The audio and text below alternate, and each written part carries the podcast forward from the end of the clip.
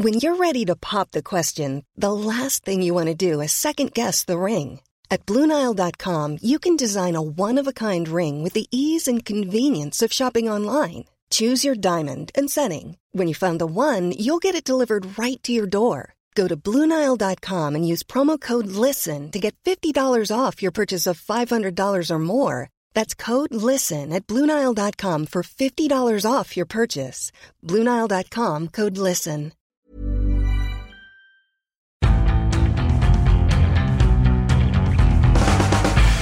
Hello, hello, and welcome to the Indie Football Podcast.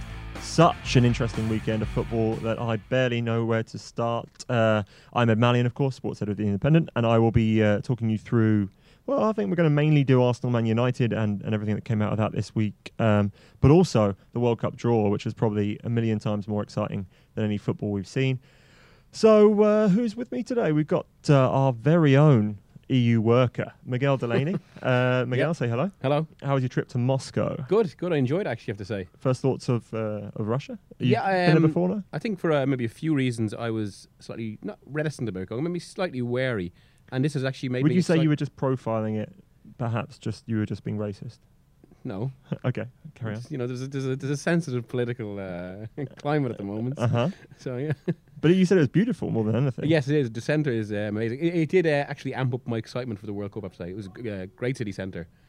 Um, I mean, I, I was looking at Google Street View of um, Saransk the other day hmm. Uh, as a bit of research, and that doesn't necessarily look as, as beautiful as St Basil's Cathedral. No. Wouldn't. But no, uh, I'm, I'm looking forward to seeing Moscow, and uh, I'm sure you are, and I'm sure the man to my right, no, you, you stop talking, uh, Jack Pitt-Brooke uh, is also looking forward to Russia. Jack, Yeah, can't wait. um, judging by the pieces of paper next to you, which I won't spoil, um, you are very excited about Russia indeed. Um, it will be your first World Cup.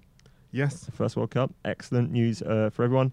We've also got Matt Murphy in the corner. No microphone for him. Uh, he's just uh, For the best, for the best. Yeah, it's for the best. He's just waving. Um, unfortunately, some slurs from him towards some of the podcast guests earlier on. Uh, we'll have to brush over those. Um, so industrial tribunal. th- yeah, well, I mean, HR are very good here. um, we'll start with the Premier League. Um, Arsenal, Manchester United. Uh, the only game worth talking about this weekend. Is that fair, or is that too much? Uh, no, City was City was. I, I would talk about that. Well, I suppose because you kind of have to talk about them both in connection, given the. Uh, well, indeed, the especially derby. with what Arsene Wenger said afterwards and, and what we we get out of it. So, uh, Arsenal Man United, Jack Pitt-Brooke, you were there. You were present at the Emirates Stadium for one of the best Premier League games ever. It was certainly the best game I it's the best game I've seen this season. I think it was the best game in the league so far this season. Um, it's funny because I wrote a I wrote a preview piece saying about how the game had lost its edge because the two teams had um, focused too much on on the bottom line and everything, which like most match previews I wrote was completely disproved by the first three minutes of the match itself because it was really really good. It was I mean, it wasn't the highest quality game you'll ever see, but because some of the defending was so bad. But in terms of having everything you would want a big game to have, like kind of back and forth, lots of chances, end to end, violence, a red card. Uh, it Good had the- goals. yeah, goal really quality, good, yeah. really, really good goal, goals. I the, was the second goal was, The Martial was brilliant. yeah. yeah, that was fantastic. So, in all, it, it was almost like an old school Manchester United Arsenal game, except for the fact they didn't really have the title riding on it. Um, and they didn't seem to dislike each other. I, I know there was that the the Pogba red card, but they didn't. There wasn't any sort of lingering sense of M- m- dislike. No, there was a little bit between Herrera and Sanchez Yeah, at the end. that was good. I like But then they're both two uh, pretty snide players, The so it shouldn't be too, yeah, it shouldn't be too much of a Well, surprise. modern, modern players just. I mean, maybe I, I don't want to use the word millennial here, especially given how much it's been it's been used in relation to Jose Mourinho. But uh, it do, it does feel as if kind of modern players just feel kind of they don't have that kind of macho aggression of the the Keane Vieira days. of Probably the, all uh, those avocados that that No, they're yeah. eating and, and the iPhones they're buying. That's why they can't afford houses. Um, do we think, Jack, that Arsenal are because ba- basically, I mean, if anyone doesn't know the score, Man United won three one. Arsenal were the better team throughout. Fair to say. Mm, I'm not sure. I, so I got lots of Arsenal fans on Twitter telling me that. I think that, I think that, like, yeah, from Arsenal dominated possession and chances for more of the game than United did. But when you when you gift away two goals as stupidly as Arsenal did in the first ten minutes, like that isn't luck. Yeah. that's really that is catastrophically bad football, and that has to be factored into like the Yeah. bigger question of who deserves to win. Um, You, you can't just say ignore what we did really, really badly Right, and, yeah, and yeah. concentrate on the good. Yeah, yeah, And even then, like other things which might be interpreted as luck, like De Gea being brilliant, like that, Mm. that you know, that isn't luck. That's the fact that he's the Yeah, best yeah. goalkeeper in the world. So yeah, I mean, Arsenal were dominant for long spells, but equally, I think they did deserve to lose. In a sense, it was a bit like an Arsenal season in microcosm because we're we're always used to Arsenal being disastrously bad in August, September, October, playing themselves out of the title race, and only then in November, de- December, Mm. turning it on. Based after they've already thrown everything away, and this game was like that. Like and, and, and, and as well as that, enough in the game or the season so they can go, oh no, actually we are okay. Everything's going to be fine for the future. Going down 2 0, like gifting away two goals in the first 10 minutes and then starting to play really well. I mean, yeah, you can tell yourself that for the majority of the game you played well, but because you played so badly at the very start of it, you still lost. And that's Hmm. basically how an Arsenal season works. and, and Arsenal's defence, which was supposed to be this new thing they'd fixed, the back three of, of Koscielny, Monreal, and Mustafi. Um, I think they played five, uh, one five, conceded zero or something like that uh, together. Suddenly, completely dismantled in a matter of seconds. Yeah, I remember on Wednesday night after the Huddersfield game, Arsene Wenger told us that he thought that the back three would make them newly secure against the counter attack, and they didn't wouldn't have to worry about that in the same way nowadays. And like that might have been true, but for the fact that the defenders made absolutely catastrophic errors for the goals. I mean, the first one came with Koscielny pl- trying to play a square pass to Kolasinac, which got cut out by Valencia. The second came with Mustafi trying to play out from the back, Dreadful dallying, getting yeah. nicked, getting nicked by Lingard, and then running out, and they got in behind. So even like str- what Wenger said might have been true in theory, but in practice, the individual errors were so bad that there was nothing they could do to stop it. And uh, I mean, Manchester United, Miguel come away with the three points. They're still not really in the title race. Um, Still a huge gap. They still absolutely have to win this game. they have to beat Manchester City next weekend, which uh, which is something we should touch on, I suppose. Um, they won't have Paul Pogba, who was sent off. Uh, we all agree that was a red card. Yeah, I think it wasn't as bad as it looked. Yeah, I agree But with it that. was. I'm not it's sure it was super intentional. It's not like a malicious stamp, although it looked like Hmm. a malicious stamp when you first see it. I think he was reaching for the ball, basically Yeah. overreached, got it wrong. But the when, second when you foot. No, no, no, the yeah. second foot comes down on Bellerin. And when, and ultimately, we all know, like the e- even if it's not necessarily the laws, but we all know the context, of these decisions, and kind of what referees are guided by. Mm-hmm. And when you come in like that, when you're kind of your foot is raised anyway, you're kind of you're putting yourself where it in- was on him as well, uh, where it was on on Bellerin, like it's uh, you know the, the ball's not often there. It's just not. I don't think it's an area you can hit a player with the studs and get away with. Um, Cer- so- cer- certain Twitter trolls pointed to uh, the unnatural position of uh, yeah, Bellerin's no, I. I I did uh, read that, but I, it's a I bit think- uh, JFK back into the left. yeah. I, I think broadly, um, it's a shame that Pogba won't be playing in the Manchester Derby because Yeah. it gives United the excuse. You know, what I wanted was was two full strength teams going into this game, and then we can really see who's who's the, The- better side. Yeah, I I mean, mean, I- I, have been really impressed by Lingard. So Lingard's had a really good week. Scored against Watford uh, last against Watford, Tuesday yeah. night. Scored twice against Arsenal, and Well, I think he's the kind of maligned players as well. his kind of counter. he- He's base. I mean, he's not that good, but he's really good at counter attacking. Because he's Yeah. really quick and makes good runs.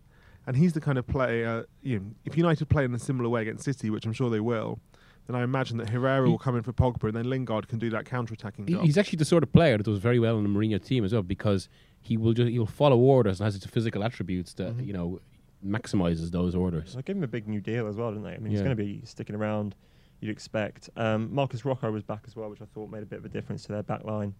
Um, but broadly speaking, Arsenal, yeah, they were good, um, but it's December. Well- They're out the title race. Yeah. and you know it- it's just the same old season for them. The only thing really, uh, the, the thing that's most interesting around Arsenal for me is is the the wrangle that's going on with the ownership, and Yeah. also the fact that they brought in Sven Mislintat, their new scouting guy, uh, head of recruitment, and, and Raul Sanllehi from from Barcelona. Is this preparing for a Wenger departure next summer? You know, or are they going to try and linger it on for another year? Because if you do linger it on for another year, then what you've got is that situation where we know the contract's ticking down. Yeah, exactly, It's better yeah. if he leaves It i- halfway through a two-year contract. Yeah, it is interesting that way. And also, I mean, the big question if he does stay an extra year, can their new hierarchy really do the work or the ideal amount of work that they can do while you have a such a powerful figure like Wenger there? Yeah, I mean, clear, you know, in a sense, this the appointment of Mislintat and Sanllehi is a victory for Gazidis in the kind of long running Catalyst for Wenger, change. yeah, Wenger Gazidis tussle. Like this is what Gazidis always wanted, was to have these kind of senior people reporting to him. Wasn't it a slight Wenger victory in that um, the guy coming in from Barcelona is not going to have any control over the football side? Like he is just a kind of a contracts and admin guy. His law's moving on, isn't it? More. So. Yeah, Yeah, it's so more of a Dick Law replacement. Yeah. Dick Law, but Whereas if Overmars had come in, it would be more of a sporting guy. but um, now that now that these guys are in place, it's going to. You wonder whether or not. I mean, if this means that ultimately Gazidis has got that victory over Wenger, Hmm. and if it, I mean, I don't know whether it will speed up Wenger's departure, but certainly it means that there's a structure in place when he does go. They could, they can go and get a kind of head coach rather than a sort of Wenger Yeah. type role. There's a, it's another link between the clubs actually that touches on also the piece you did in the build-up, Jack, in terms of kind of their similar structures. But both of them are going to go through, um, or could, could well be going through this kind of admin change because there's been talk that United will appoint a director of football and uh, want a new club secretary. That was first first rumoured when Jose, Jose was first brought on board by United. And and there's a bit of conflict. um, there's conflict in because I've I've both heard that Mourinho didn't want a director of football initially and was dead against it, but and that if he wants one now, it would have taken a massive change. Um, but then I've also heard, as- to be fair, to connect it to that, that Mourinho has been he has noticed basically how much of United is concentrated on commercial rather than actual pure football, which, which is again something that you mentioned in that in, in that piece on Thursday. Well, you'd rather have someone who knows about football doing the director of football role rather than Ed Woodward, who's kind of almost de facto Mm. Yeah. doing it himself. And, and even like given the nature of Woodward's job, sure that's too much to put on him. Yeah, for sure. I mean, it's, a, it's an enormous company, isn't it? Um, Manchester Derby. Anything you want to say ahead of Well, that? The one thing I was thinking about this game is, you know, was this so? What what has what carries the biggest weight from this United win? Is it the qualities that won them the game, or is it the kind of some of the errors and mistakes and issues that would, uh, you know, give you uh, cause for thought? For me, it was. I would probably, if I were a Manchester United fan, I would probably be more optimistic about what I saw on Saturday, just because they showed, they showed that they can score goals away at a Big Six team. Yes, yeah. because they, they are kind of Although is- is those, that- those front players are sharp enough to pick up on defensive mistakes in the opposition. The, Yeah. the, the issue is that I mean Arsenal did what Liverpool and Chelsea were smart enough to not do, which is to make stupid errors trying to play out from the back, to, which is really probably the only way that United were going to score. That's true, actually. Yeah. And so City, if City watch that, they will realise that they have to be basically perfect playing out from the back So- so on actually- Sunday, so they don't fall into the same traps as Arsenal did. And Stones could be a big miss there, actually. Yeah, I mean, God, if they play Mangala, then they're Yeah. in serious trouble. Um, That's a slight leveler, I think, possibly, but the the, the absence of Pogba is massive. Yeah. Well, oh, because Pogba basically just makes it, it means that no matter how defensive Mourinho wants to go with the rest of his team, the natural way that Pogba plays just brings them up, brings everything up a level.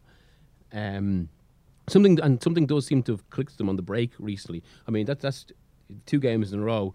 That's two really kind of ruthless um, attacking performances. I expect, like just the way. Yeah, seven goals at two difficult places to go. Yeah, exactly. Yeah. There's one of those one of the goals. There's a, I saw a freeze frame from it where there's basically about five Arsenal players clustered around Pogba, Yeah. you know, leaving everyone else free, Mm. and that's basically what he he brings more than you know who, whoever's going to play in his place there is never going to bring the same sort of fear factor. And the thing with Pogba is because you know one of the great things that he was doing at Juventus was he dribbled the ball through the midfield thirds more than any other player in Europe in Mm. terms of distance covered. And what he does is by bringing the ball forward, he attracts defenders, which opens up holes, and then Yeah. he's you know he's good enough to make the pass. So without that, there will be an issue, I think, uh, against City with that. Uh, any final thoughts ahead of the derby from you, Jack? City aren't playing well. I mean, that seems like an obvious thing to say, but they were. You- I'd say Them first- not playing well is still better than pretty much any team and in the al- al- league. Also, I think there has been a. I think because of the hammerings they doled out to so many teams over September and October, I think basically just more last three games it's been so conspicuous just how deeply defensive. Yeah. I think it's actually it's a little bit similar to the issue Spain had in 2010 and between 2008 and, 20, and 2010.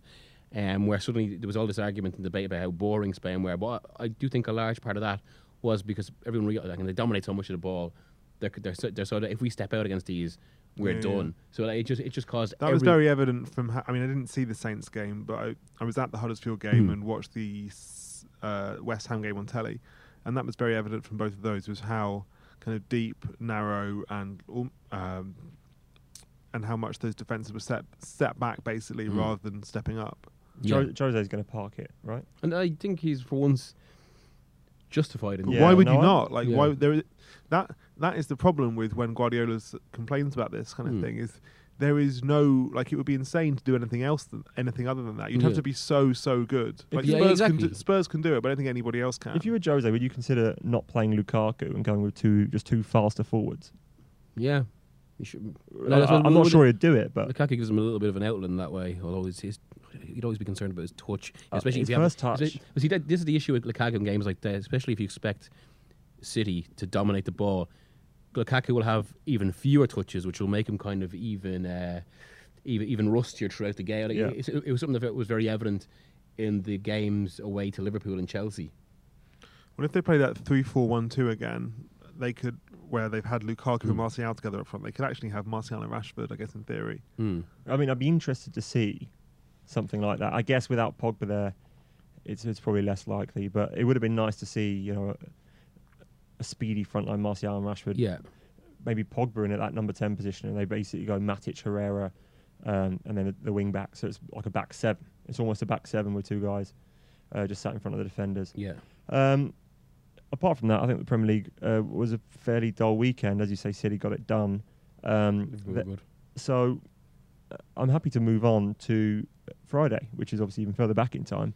But it was the World Cup draw, which is about um, as big an administrative function as it gets in football, um, and was was excellent. Just because you know it, the excitement of next summer's tournament really begins with knowing who the hell's going to be playing each other. But it is. I mean, I think I tweeted it during the draw, but it is that thing of suddenly when the names start coming through, it, it is impossible not to start getting excited because the World Cup finally starts to take shape. It, it's kind of gets coloured in. Like it's not. It's not just this kind of massive event. It's a oh wow, like that, that game is then. This is then. That felt like a reference to my color coded spreadsheet, which I've begun. Um, from that, I mean, I, uh, is there any point in me reading off the groups? I feel like people are going to know the groups. But we're, go- what we're going to do, we're going to go through the World Cup and we're going to tell you who's going to win Yeah. everything um, so you don't have to watch it next summer.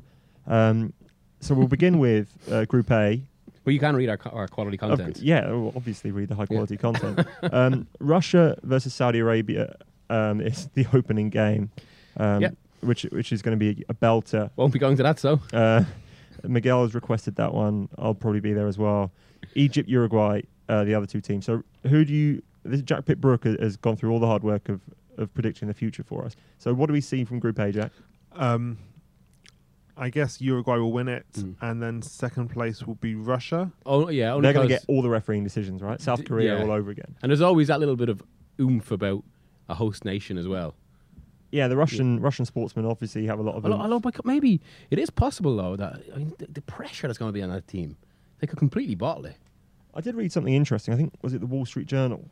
Um, it might have been in the Guardian. Actually, it might have been Martha Kelner's piece, saying that Putin basically is kind of doesn't care about this as much anymore. No, he doesn't. Yeah, Like was I, have the, seen the that, I've Winter seen that, Olympics was his baby. I've seen that in a few places actually. Um, although I've also, um, I think it was first in the Financial Times in which Simon Simon Kuper wrote that he didn't want. Although I've seen a few pieces since that he actually he the alpha male in Putin. In fact, I did, wrote my own piece as well that uh, he sees this as an opportunity for kind of you know young Russians. Let's let's create a more uh, uh, physically adept nation and use events like the World Cup to do that. A- and this is fundamentally, uh, you know, all the eyes of the world will still be on Russia. So that's inescapable. So, so Putin will care about this, uh, regardless, perhaps of, of the football team's success. The World Cup itself has to be a success. Um, but you've got Uruguay and Russia coming through from that group in first and Yeah, second. you guys are allowed to vote too. It's not just me. Um, I mean, I'm I'm okay with that. I think I think think, I'll go- yeah, Egypt. I think Egypt could be decent. What if Russia throw everyone forward against Egypt, desperately chasing a result, and then just get shredded by Salah on the break? Yeah, that's, that's very. po- It's a, yeah. No, well, it's, we- it's going to be fun to watch because Egypt presumably will play largely on the back foot against Uruguay, but have some decent pace on the attack. That, that actually could be. Uh, it's a game that because of the players involved, you think, well, that'll be good. Salah, maybe Suarez and more given his Barca form, Cavani and that, and yet they're basically they could be both counter-attacking team. It could be a nil all there. It's an it's the o- their opening group game Egypt Uruguay in Yekaterinburg. That's the furthest east city in Russia that's hosting the World Cup, and it's the lunchtime Mm. kickoff. So it does have all the hallmarks of an absolutely dreadful match, um, but it's going to be crucial for both of those teams Yeah. because you know I don't think it's a given that Uruguay go through. They weren't as good as usual in, in qualifying, but they do Su- have. Suarez just looks so. Suarez has been dreadful this season, and Do you uh, think he's playing within himself for the sake of the world, his last World Cup Mm. at the top? Especially know. after what happened last time. But no, I, I think he just looks a bit. He looks a bit dumpy at the moment. Yeah. looks a bit. It looks a bit big. Um, but he's really struggled because of Neymar's absence. I mean, with Uruguay, that's a team that they play for each other in a huge way, and, and there's a lot of patriotic motivation there. So they're always a danger. Um, but that is a weak group. Um, apparently, it's one of the weakest. Uh, I think it's the weakest group ever at a World Cup. Um, the ranking. so well done on Russia for getting so lucky with that group. Uh, group B, Morocco, Iran, Portugal, Spain. Love this group. I think a lot of interesting little storylines link these teams. What have you got, Jack? Yep. Portugal, Spain. Spain to win it for me. I'm I'm not Jack. I'm Uh, no, I, I, I, I was looking at So we're going for Spain, Spain first, Portugal second. Yeah. I, I like one actually one of the positives of the draw was the fact it meant that Portugal Spain is the first game of the group because then they're not just playing out. Yeah, yeah. And, and no- no matter no matter how important getting first place in the group is, it's still just not the same competitiveness as a game if it's actually fighting to get through. So um, I think Spain. Win. I think Spain are better than Portugal. I, think, I think Spain are the favourites, Lop- right? Think Lopetegui, Lopetegui has kind of got them doing the right things. They got too much strength. so and much. depth. I think there's several levels ahead of Portugal. Um, Morocco, a bit of a wild card uh, with what they're going to bring to it, but they've got they've got some good talent. Yeah. So uh, it's just such a difficult group for those two teams, Well, also- Morocco and Iran. You See, the whole thing is, if someone wins that opening game between Portugal and Spain, then there's an awkward. Because I was at the last World Cup, the la- the the, the World Cup, the, the last game between uh, Iran and Argentina, the one that Messi only won like with a Yeah, screamer in the remember 93rd minute, and Queiroz was in charge of Iran then as well. And he will, he does. He's a manager very, very good at making it difficult for these teams for for in terms of how you open them up. So that you don't want to go into that Iran game needing a win. And, and if you know if Spain beat Portugal and Morocco beat Iran on the Hmm. opening day, then Morocco go into these games. Yeah, going, yeah. You know, like if they can nick a draw off Portugal, then they're in the driving seat. Um, but I, I think we both agree that Spain and Portugal will go through from that one. Group C, France, Australia, Peru, Denmark. What a brilliant clash of nations that is. Uh, have you gone for France first, Denmark second? yeah, pretty much. Yeah. Yeah, I, th- I think that's. Um, Peru, well, Peru won't have Guerrero, will they? Is that Yeah, uh, it looks make- like they won't have Guerrero, but they've still got boring. Farfan. Um, yeah, I mean Guerrero's just a hard-working guy. He's not necessarily that, that good a striker. I think he's, he's hard-working. They've got Advincula. They've got a couple of like cute wingers. They've got a couple of decent guys. Um, Carrillo, who's uh, was at Sporting Watford. Lisbon. Where, Watford now is he? Um, is he playing much at Watford? Uh, not really. I don't remember seeing him much. Um, Good kit too. It's obligatory when, when Peru are mentioned. And Australia don't look that good, um, but you know they could surprise people, I, I guess. I think that they, from what I saw in the qual- even the, the playoff, I think that's not. It's certainly more limited Australia team than 2010. Another great group, Group D: Argentina, Iceland, Croatia, Nigeria.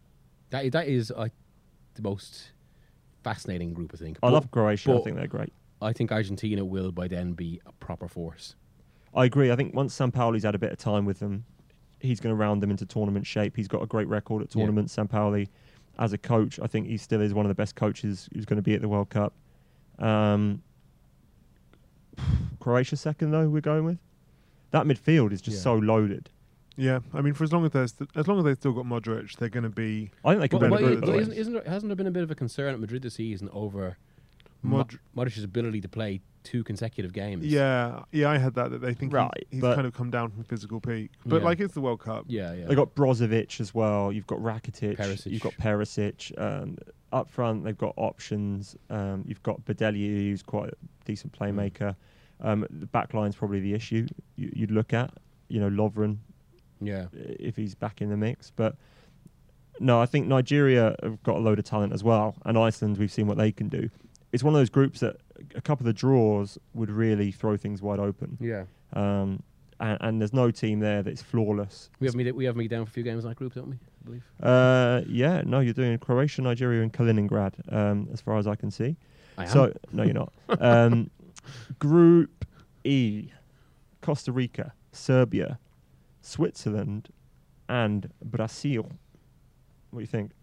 Brazil to walk it, but to be, I think it'll be quite a competitive group after that.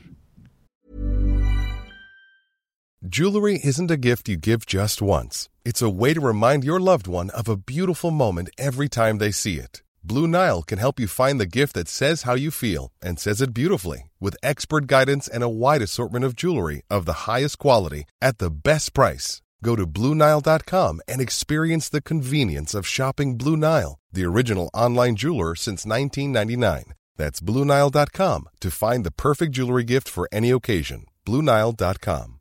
I'm Sandra, and I'm just the professional your small business was looking for. But you didn't hire me because you didn't use LinkedIn jobs. LinkedIn has professionals you can't find anywhere else, including those who aren't actively looking for a new job but might be open to the perfect role, like me.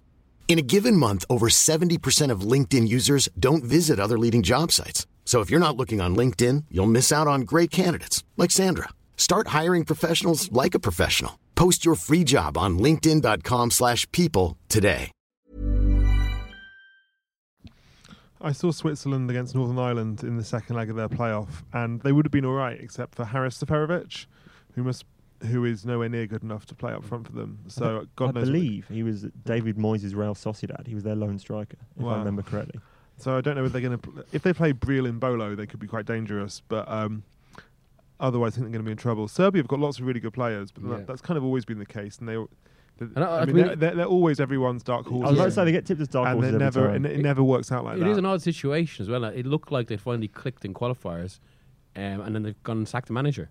yeah. So like, yeah, a lot of these teams seem to always just sabotage themselves. Um, So I'd love to say Serbia, but I'd say probably Swiss. The, Swiss, Switzerland. the Swiss have a good tournament record in that way. They're quite solid. They've got lots Yeah. of solid, reliable players, and that group's been together for ages. writing off Costa Rica after what they did last time. Yeah, classic, as Sergei classic mentioned last- yeah. Eurocentric indie. As, as Southgate mentioned on Thursday, everyone was writing off. So so he was there. I think he was there for scouting for the FA for that, for the World Cup in Brazil. You know, everyone was writing off uh, Costa Rica, and then at the end of the second game, watching them all celebrate. Yeah, I mean Costa Rica, good side. Also, again, I think uh, as I wrote in my preview of the draw, international football is fairly middling. Yeah. And there's not many great managers. There's a lot of ordinary teams in this World Cup, and anyone with a little bit of organisation and innovation, and particularly maybe one or two very good players, can go all the way to the semis. Which takes us to Group F: Germany, Mexico, Sweden, South Korea. Um, I would put Germany and Mexico through Yeah, I, Yeah. yeah, I go for that. ahead of the Swedes, right? Mexico got better players than Sweden. Yeah. Mexico are one of those terminally underrated. Uh, terminally underrated. Well, I don't think they're underrated. I think they're underachieving. Yeah, like they're they're underachieving. a football mad country of 150 million people. They've only reached two quarterfinals. It's- and that yeah, was it's am- both when they hosted it. It's amazing, actually. They've got yeah. like one of the richest and most lucrative leagues in the world. Yeah. Uh, pe- people don't give. I mean, part of it, man, that's part of it. People don't give them any respect, though. I, I've seen a lot of people who just assume Germany and Sweden would go through from this group. This seems to be more together in Mexico, actually. Yeah, certainly. There, there's less infighting than there previously was, and there are more Mexican players now playing in good Hmm. clubs at good leagues. Um, they probably still lack a little bit in terms of game-breaking talent that's going to take them beyond, like say, the quarterfinals. Mm. But I don't think it's a bad team. I think I think they'll go through ahead of Sweden. But Mexico, Sweden is likely to be the killer in that group. Um, I think we Germany should win all, all their games without any problems, yeah, I right? think so. We Maybe like- seven points, maybe, though. we like we like Germany there. Um, group G is uh, Singing for England. yes. Uh, I mean, it's, try and be neutral here, Miguel, because I know you're a big England fan. I like Southgate. Uh, I wish him very well. Why do you like Gareth Southgate? I think he's a um, good, honest guy. Healthy interest in the game. Knows what he wants. No time for a lot of the bullshit around the English national Mhm. team, and there is an awful lot of it. Correct. Um, I'm allowed to say bullshit on. Yeah, of course you are. Yeah, we'll Yeah, it's go. Um, like even I, I, I, I really like his attitude to the captaincy. Um, whether he's a good enough manager, it's hard to say because we haven't seen too much yet from this England, and there's not too much evidence from his Middlesbrough time. Um, There is. It's just not good. yeah, yeah, the relegation. Yeah, Um, That's the big question really with Southgate is Mm. that I think he says all the right things. Yeah. Everyone really likes him. He's got a lot of um, credit. You got to get a lot of integrity. The, most important, he's got a lot of integrity, and he's very smart. But the, I mean, the the big question, the big unanswered question is the most important one, which is that we don't know if he's a good manager or Yeah, not. yeah. There's kind of Yeah. not really enough evidence yet.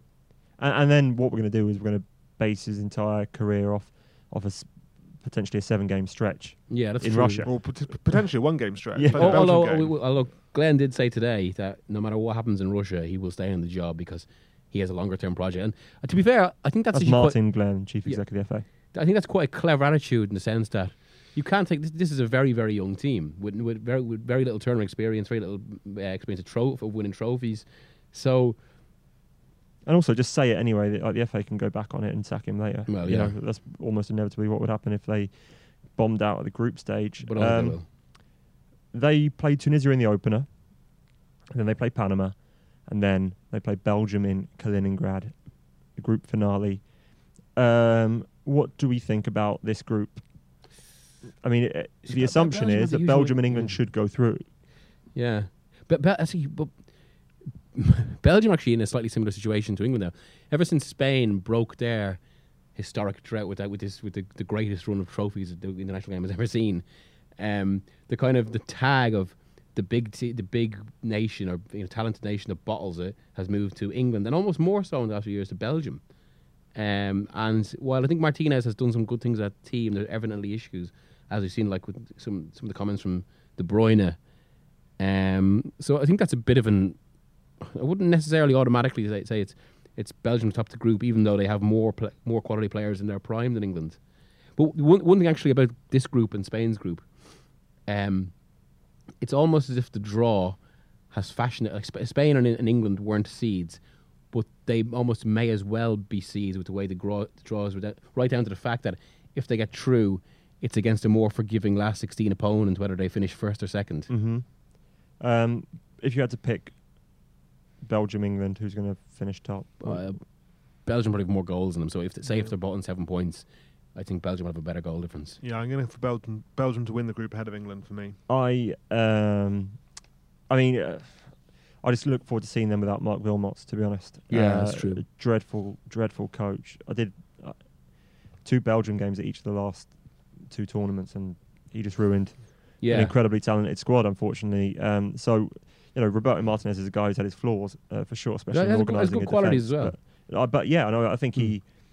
he's very personable, and if the players like him and he's a good coach, then the sky's the limit for that team. You know, that that could be a semi-finalist Mhm. at least. I think if it goes right, if it goes wrong, uh, who knows? Panama is going to be one of those mysteries, isn't it? I think lots of people don't know much about them, but they did knock out the US.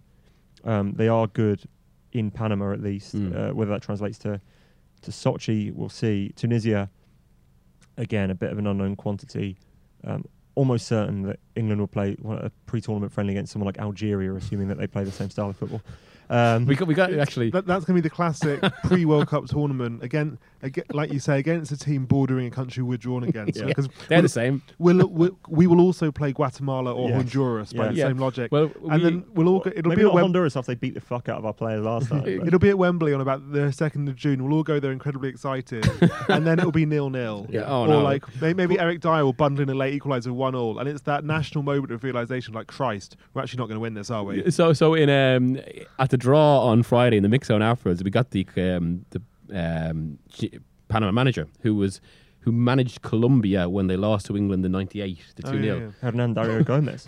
he was like, he was funny. He was, he was exactly saying, we were just talking about, so what do you think of the style? And, and he said almost exactly that. Well, you know, England, they're quite similar to Wales in the style, uh, who we played recently. And then, you know, he did we, we, we've got, um, we, we, we, we, we, we've played Iran recently as well, so they're quite similar to Tunisia. Like, oh, okay. uh, so yeah, so Belgium and England from that group will give Belgium uh, the win, so that we can't be accused of building them up to knock them down, because uh, that will inevitably happen. In the next group, I'm actually sick of that getting said as well, building up like yeah, no, I'm probably going to do a column on it at some point. It is absolute bollocks.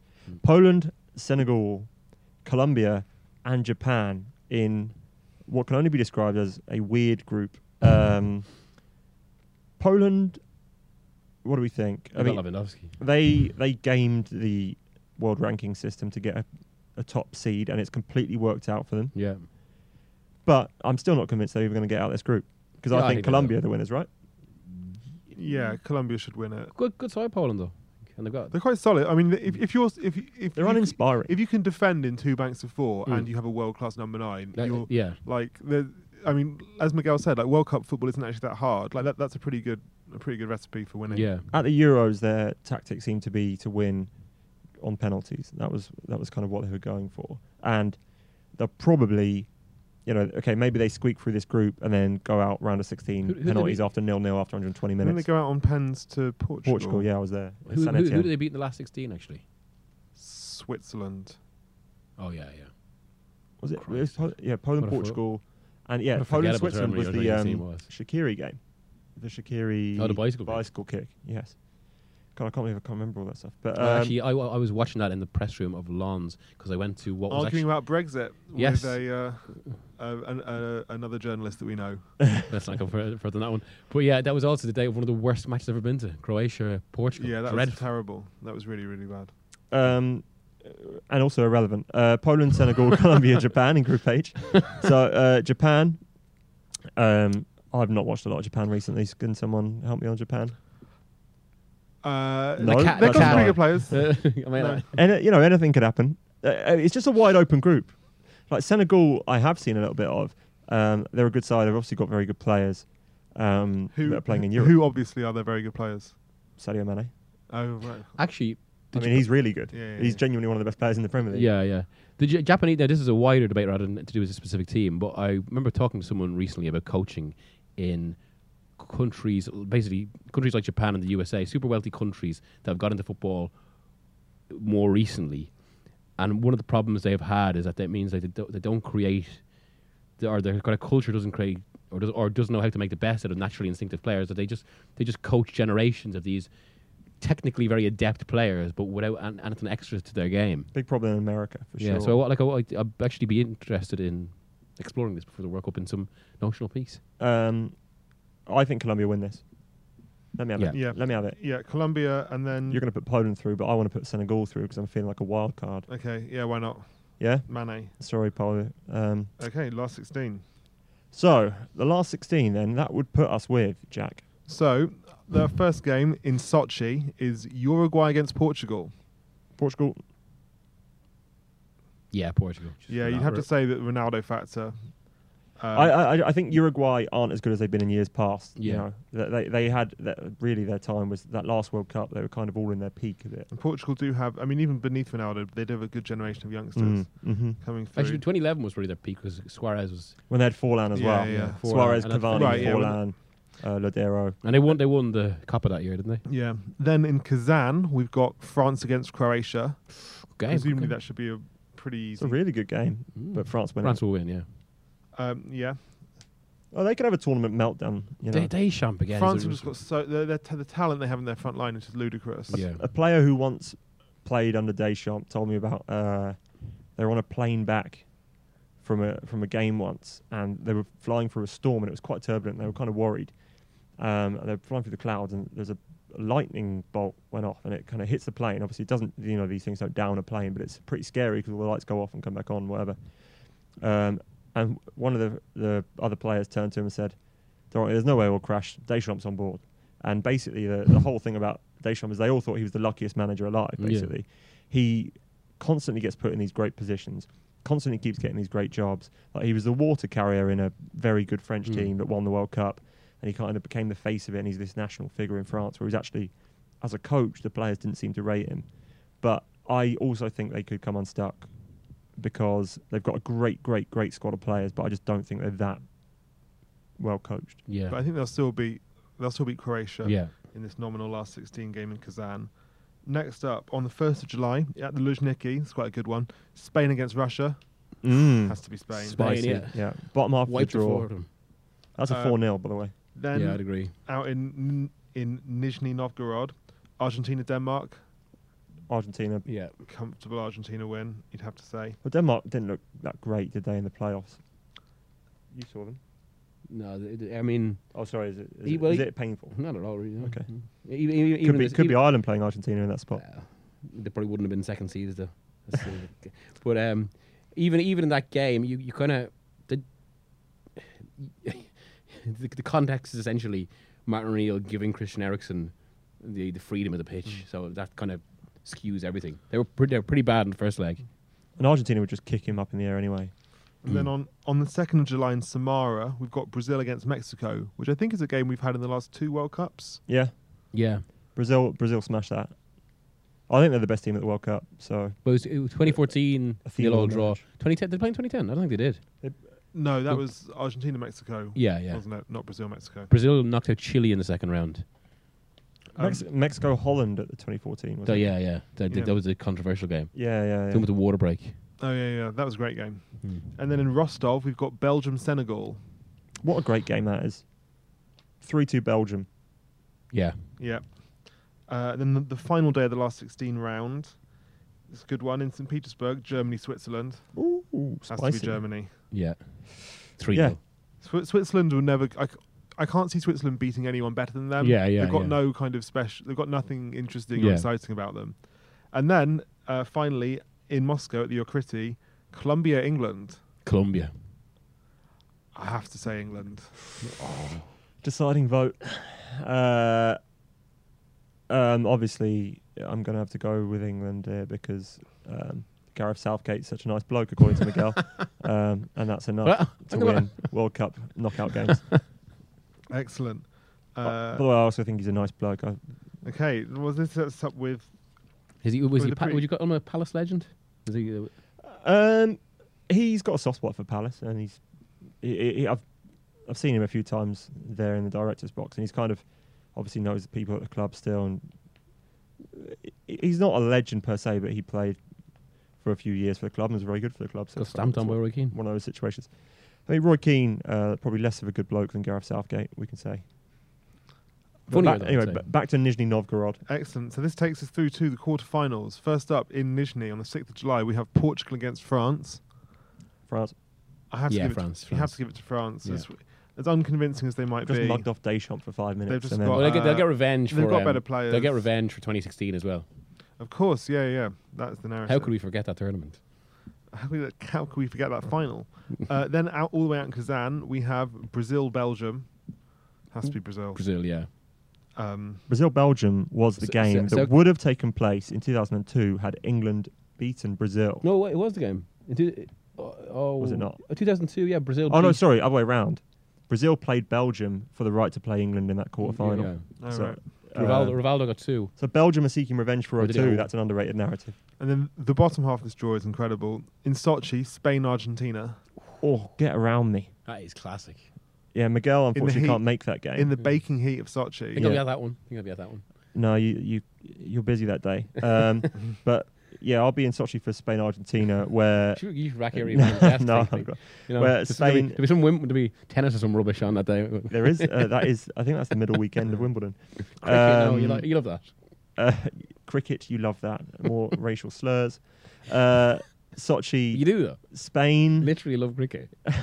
it's a good sport. I think it has to be. I think yeah, I give it 2-1. to Spain. Yeah, two one Spain. yeah, yeah. I'd agree. Yeah. Just because this is a great Spain team. And then finally in Samara, Germany, England. I just can't see England winning. It's Germany on penalties, isn't it? Always. Germany just. A, I just think I think that England's ultimate problem is that even if I think England have two problems. One is the attack and one's the defence. yeah, no. Um, two two and- significant problems.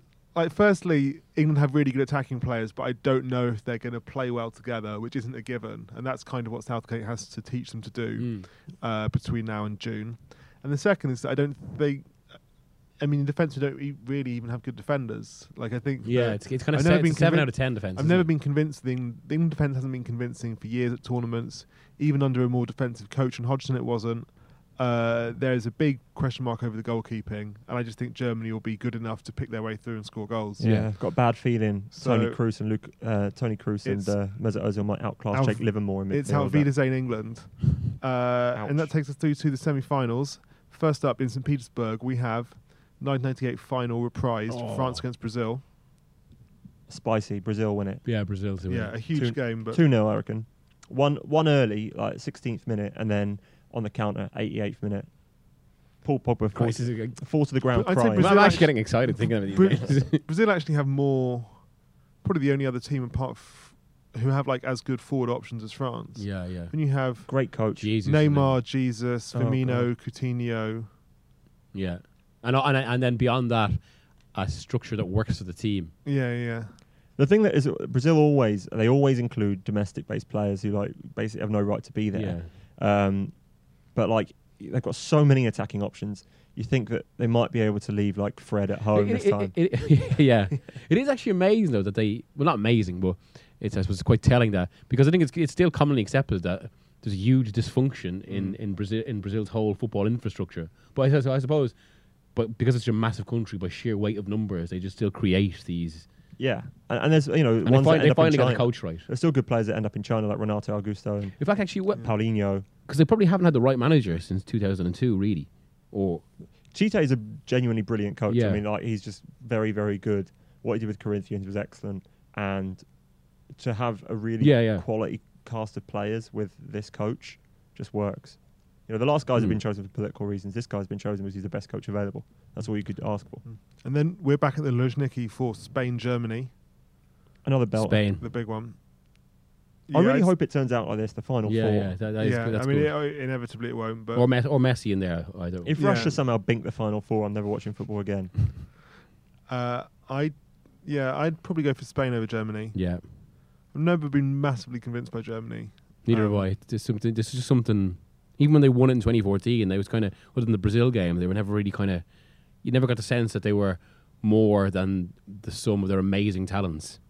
Or sorry, it's- Yeah, I think Complete- Murata, if he's going to be the guy, I mean, uh, it- Well, actually, will will Costa be ready for Spain? it's an interesting Yeah, one. one. I am not sure. I'm not convinced. I mean, at the moment, it's very difficult for Lopetegui to make any decisions on that. But they have had a problem with number nine for the last three, four years. Mm. Um, And Costa wasn't fit in 2014. yeah, Paco Alcácer looked like he might be the guy, and then but it doesn't play for Barca. Um, they went with they took Aritz Aduriz, didn't they, to the Euros? Yeah. He didn't really do much. So I, I'm not I'm not sure about the number nine situation, but I think Morata's such a good link guy that I'd play him, and you hope that they've even gone back to David Villa, haven't they? Villa was in in the the squad. squads. Yeah, he was in the squad. The, the most important player in that Spanish team, and the, the, in the great Spanish team for me. Perhaps not in 2018, but No, uh, no. but we'll see. Um, but I think yeah, we'll give that Spain. So the final Yeah. is Spain versus Brazil. So that gives us Spain versus Brazil at the Luzhniki on the 15th of July. Who are you going for? I want to say Spain, but I feel like I'm probably have to go Brazil. I think Brazil win 2 1 in extra time, and the goal scorer will be uh, Gabriel Jesus in extra time. Well, there we are. Put the mortgage on it. What, what have you gone for? Uh, is that three oh, out of three? it- Oh, wait, do you I want? haven't Do you, really voted yet. Um, I'm going to go for. I'd probably go for. I'd probably vote for Spain. And I'm kind. Of, I'm kind of like I don't know. I 51, just kind of 49. think Spain will probably have more. By that stage of the tournament, I'd say Spain will have more options on the bench. If you look at like the Yeah, midfielders true, who aren't actually, going yeah. to start for them, Yeah, yeah. the strikers who aren't going to start for them, the, the winning experience of having won three tournaments in living memory. Uh, they've probably got the you know the best keeper, the best the best two centre backs. I think that for lo- for longevity over the tournament and for variety of options, I would go for Spain over Brazil. I'm, cha- got I'm. I'm changing my vote. Ah, um, so Spain to win it. flip flop. He's- he's- if you bet a lot of money on Brazil off the back of Ed's prediction t- one minute ago, then you're in trouble because Two, two that teams is now no the way, longer official independent policy. two teams that departed Brazil utterly scarred at the last World Cup. Yeah, yeah. Um, you, we were both at Spain, Chile, weren't we? yes. um, Spain just looked so tired. I wouldn't say. Uh, to be fair, I wouldn't say Spain were scar, but it was just kind of the end of that. It was the end. And in fact, that was um, I think it was the Marca front page, wasn't it? Iniesta walking Yeah. off with just a black background. The end Good, good, good. in English. Um, and I think they do look like the two best. I, I'm really, I, I'm really into Brazil. Um, probably way too into this Brazil team. Uh, but I think in a time of, of where there's a lot of question marks over these coaches, like Lopetegui still hasn't at a senior level Yeah, achieved sure. anything. Um, Didier Deschamps, I told you, I don't necessarily think he's the man. Uh, Joachim Löw has obviously done quite well, but you know he's a guy that has critics certainly in Germany, and this looks like it's going to be the last tournament of his cycle, as it were. Gareth Southgate, lovely man, Miguel says. Um, so he's obviously going to win it. Uh, and you've got Roberto Martinez in charge of one of the best squads. So it is one of those things again where the coaching could be huge. Um, but thank you for predicting the future with us today, guys. We've probably gone off a little too long, uh, judging by the faces uh, Matt is making at me. Um, by the time you listen to this podcast, we've probably um, come a valiant second in the Football Sports Federation Podcast Awards uh, tonight. But uh, no doubt, if you voted for us already, then you'll be cheering us on, uh, and we will do you proud in terms of conduct and behaviour, if not winning the award itself. By Um, slagging off those who win it. Yes, we'll we'll relentlessly slag them off to their face and uh, in private. So, Miguel, uh, thank you for coming today. Thank No you problem. for your Manchester United Arsenal analysis. Thank you for your future predictions and your clairvoyance.